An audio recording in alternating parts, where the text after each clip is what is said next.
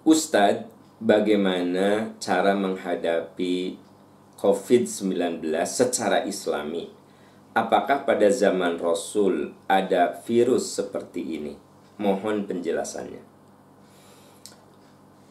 Iya, kalau berbicara adakah zaman Rasul virus seperti ini, tentu saja belum ada. Tapi wabah virus itu sudah ada. Namanya ta'un. Rasulullah bersabda, apabila di satu negara, di satu tempat ada ta'un, wabah, jangan kamu datang ke tempat itu dan jangan kamu keluar dari tempat itu. Ini yang kemudian sekarang disebut dengan lockdown. Jadi artinya diputus dengan cara berdiam diri. Dalam bahasa agama ini namanya ta'un. Ta'un itu penyakit menu, penyakit yang sangat mudah menular. Ya salah satunya virus corona ini. Boleh jadi dulu pertama kali ada virus influenza ya sama juga. Orang sangat takut ya. Dan virus-virus lainnya. Virus meningitis sama. Sehingga sekarang ini kalau kita mau berhaji atau umroh harus suntik untuk antivirus meningitis ya Nah, sekarang kan belum ditemukan COVID-19 ini. Tapi kalau Anda bertanya, adakah zaman Rasul hal seperti ini? Jawabannya ada. Wabah virus, tapi bukan corona. Boleh jadi virus pada zamannya. Namun Nabi memberikan arahan. Kalau kamu tahu di satu negara sedang wabah virus, la tadkhulu fiha jangan kamu masuk ke dalam negeri itu. Dan kalau kamu sudah terjebak ada di negeri itu, kamu jangan keluar. Sebab kalau kamu keluar, nanti menebar virus itu ke orang lain. Jadi diputus dengan cara kamu berdiam diri di situ. Dan orang yang belum kena jangan masuk ke situ. Sebenarnya apa yang dilakukan oleh langkah-langkah sejumlah negara. Akhirnya mereka melakukan apa yang disebut dengan lockdown. Ya kalau bicara tentang hadis Nabi, memang Nabi mengatakan kalau ada ta'un, kamu jangan masuk dan kamu jangan keluar. Itu yang bahasa sekarangnya disebut dengan lockdown. Nah, untuk Indonesia sementara ini semi lockdown. Kenapa? Karena yang dianjurkan lebih ke kesadaran pribadi belajar di rumah, bermajlis taklim di rumah, termasuk beribadah di rumah. Ini sebenarnya mengikuti apa yang dianjurkan oleh Rasul. Kalau terjadi wabah, kamu jangan keluar dan kamu jangan masuk. Maksudnya diputus penyebaran itu dengan cara berdiam diri. Dengan tentu saja menjaga kebersihan. Bahkan pada zaman Rasul pun ya kita dilarang kalau zaman Rasul itu jangankan wabah coba Anda lihat di dalam hadis-hadis kalau kita habis makan yang bau-bau bawang ya bawang tuh kan bau makruh kita datang ke masjid bukan apa-apa sebab orang lain akan terganggu dengan bau bawang yang kita bawa nah sekarang kita tidak ke masjid nawaitunya supaya untuk menjaga diri kita bisi kena oleh orang lain atau khawatir orang lain kena oleh kita. Khawatir kita sudah membawa virus corona itu di tubuh kita. Jadi kalau kita datang ke masjid, malah kita menebar virus itu kepada orang lain atau kita sehat malah kita kena dengan orang lain.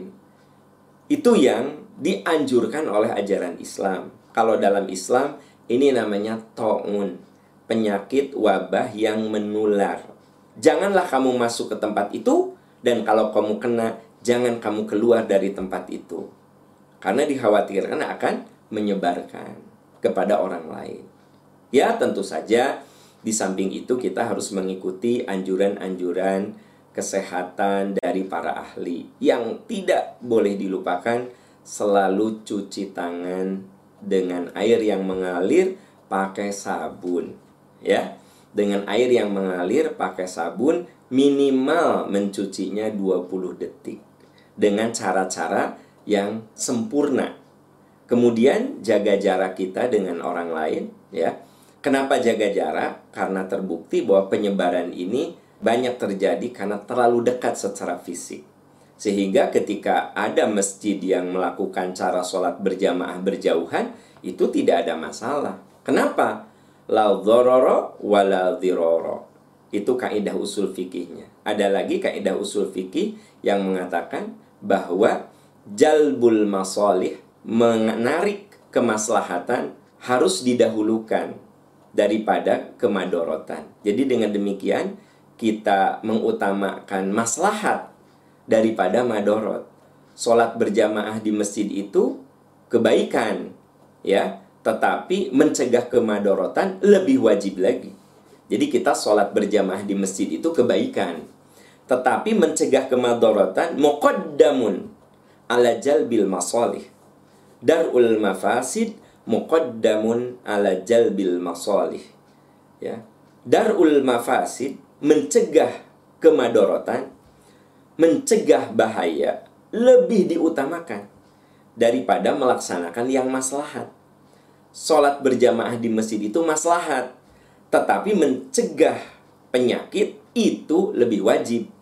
Ini sebenarnya bukan masalah virus corona. Kalau saya mengidap penyakit yang akan menularkan pada orang lain, ya saya harus menahan diri untuk tidak datang ke kerumunan-kerumunan orang, dikhawatirkan orang madorot dengan saya.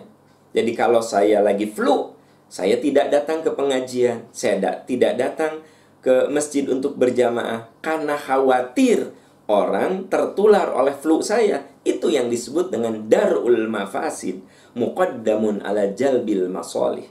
Mencegah keburukan harus lebih diutamakan daripada melaksanakan kemaslahatan. Datang ke majelis taklim itu maslahat.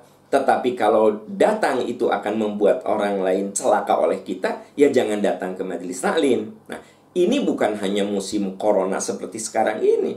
Termasuk juga di saat musim kita sedang baik-baik saja. Kalau kita, saya misalnya punya penyakit yang menular, ya tahan diri untuk tidak bertemu orang, tidak bergaul dengan orang.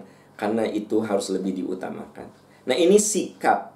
Kalau Anda bertanya bagaimana menyikapi COVID-19 ya, dan tentu saja kita sebagai orang yang beriman harus selalu berdoa kepada Allah Subhanahu wa taala agar diri kita, keluarga kita, bangsa kita dan dunia ini diselamatkan dari ujian Allah.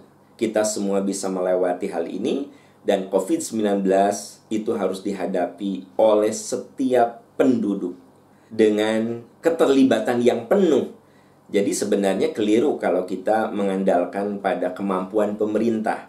Sebab walau bagaimanapun pemerintah punya keterbatasan, ya. Maka tugas diri kita masing-masing per individu untuk mengikuti saran-saran dari pemerintah supaya benar-benar terjadi kemaslahatan.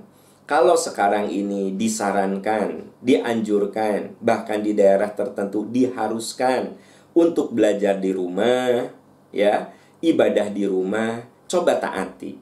Kenapa? Karena itu diharapkan bisa memotong rantai mata rantai dari penyebaran COVID-19 ini dipotong dengan cara kesadaran kita masing-masing untuk selalu membersihkan diri, mencuci tangan selalu dengan sabun dan air yang mengalir, kemudian jaga jarak kita dengan orang lain. Kalau kita kurang fit, silahkan istirahat, makan makanan bergizi, berolahraga secara teratur sesuai dengan kemampuan kita. Nah, itu namanya ikhtiar-ikhtiar yang bersifat duniawi selain tentu saja kita berdoa kepada Allah agar dilindungi agar ujian ini oleh Allah segera dijauhkan dari kita semua. Itu jawaban saya untuk pertanyaan Anda.